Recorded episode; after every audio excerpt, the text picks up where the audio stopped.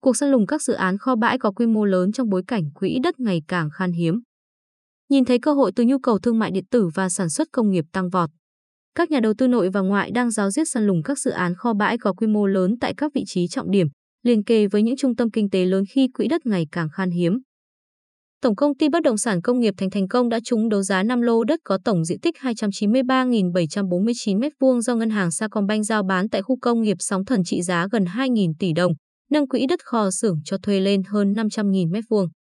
Quỹ đầu tư KTB Asset Management Hàn Quốc chi ra gần 105 triệu đô la Mỹ để mua lại ba trung tâm logistics của Logis Valley tại Việt Nam.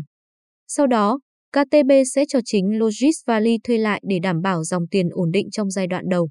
Các nhà kho của Logis Valley có tổng diện tích sàn 109.819 m2, nằm tại thành phố Hồ Chí Minh, Hải Phòng và Bắc Ninh, nơi có sự hiện diện của một số công ty lớn của Hàn Quốc. Vị trí gần các khu liên hợp công nghiệp cũng thúc đẩy tiềm năng lợi nhuận. Để tài trợ vốn cho thương vụ ma này, KTB sẽ thành lập một quỹ tín thác đầu tư bất động sản, RAI và niêm yết. Còn mới đây, MAPLATE Singapore thông báo kế hoạch chi ra 1,03 tỷ đô la Mỹ để mua các tài sản tại Trung Quốc, Nhật và Việt Nam nhằm tìm kiếm cơ hội từ thương mại điện tử bùng nổ. Trong đó số tiền dự chi ở thị trường Việt Nam là 129,9 triệu sở giáo dục. Theo đánh giá của Mapochi, Việt Nam hưởng lợi nhờ xu thế đa dạng hóa nguồn cung toàn cầu. Chi phí cạnh tranh và môi trường đầu tư hấp dẫn khiến nơi đây trở thành địa điểm lý tưởng cho các nhà đầu tư tìm cách giảm chi phí và đa dạng hóa chuỗi cung ứng như một phần trong chiến lược xây dựng khả năng phục hồi của chuỗi cung ứng. Dòng vốn đầu tư nước ngoài và các dự án sản xuất mạnh mẽ sẽ tiếp tục củng cố và thúc đẩy nhu cầu về không gian hậu cần.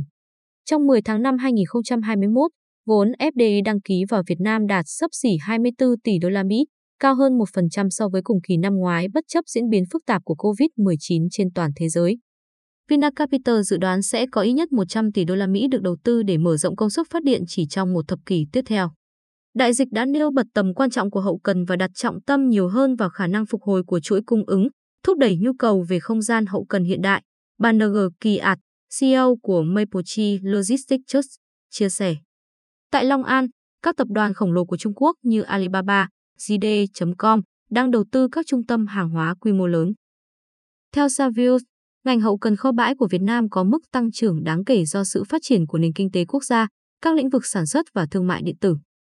Thị trường vận tải và logistics của Việt Nam ước tính sẽ đạt tỷ lệ tăng trưởng kép hàng năm CAGR 7% từ năm 2021 đến 2026. Bất chấp thách thức từ đại dịch, ngành vẫn phát triển nhờ các hiệp định thương mại tự do, FTA, sự bùng nổ thương mại điện tử, sự tăng trưởng kinh tế, sản xuất và tiêu dùng trong nước.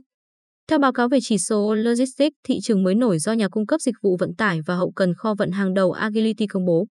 Việt Nam là một trong 10 thị trường logistics mới nổi hàng đầu vào năm 2021, tăng thêm 3 bậc xếp hạng đứng ở vị trí thứ 8 top 50 quốc gia ghi nhận mức tăng nhanh nhất.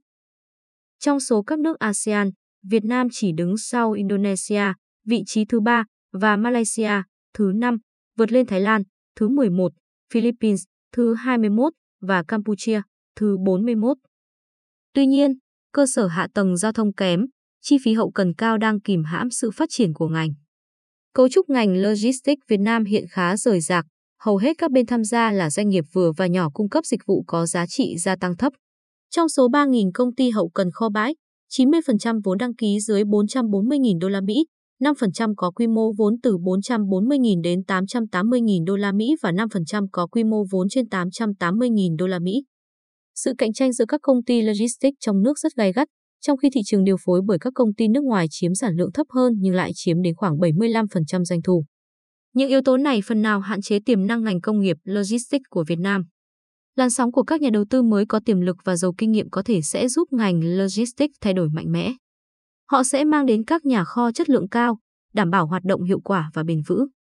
Ngoài ra, các dự án mới còn đáp ứng tiêu chuẩn về chiều cao, trọng tải sàn, khu vực xếp dỡ hàng hóa, đi cùng trang thiết bị mới và hệ thống tự động hóa hiện đại. Nhu cầu đối với đất công nghiệp và hậu cần, ngoài kho xưởng xây sẵn, sẽ tiếp tục là nhu cầu chính của thị trường trong năm tới. Tuy nhiên, xét về xu hướng, nhu cầu về trung tâm dữ liệu và kho lạnh đang tăng cao và đạt được sức hút lớn vào năm 2020 và 2021. Trong năm tới, chúng tôi kỳ vọng điều này sẽ tiếp tục diễn ra vì Việt Nam hiện nằm trong tầm ngắm của các dự án có quy mô siêu lớn, Ông John Campbell, quản lý bộ phận bất động sản công nghiệp, Savills Việt Nam, nhận định.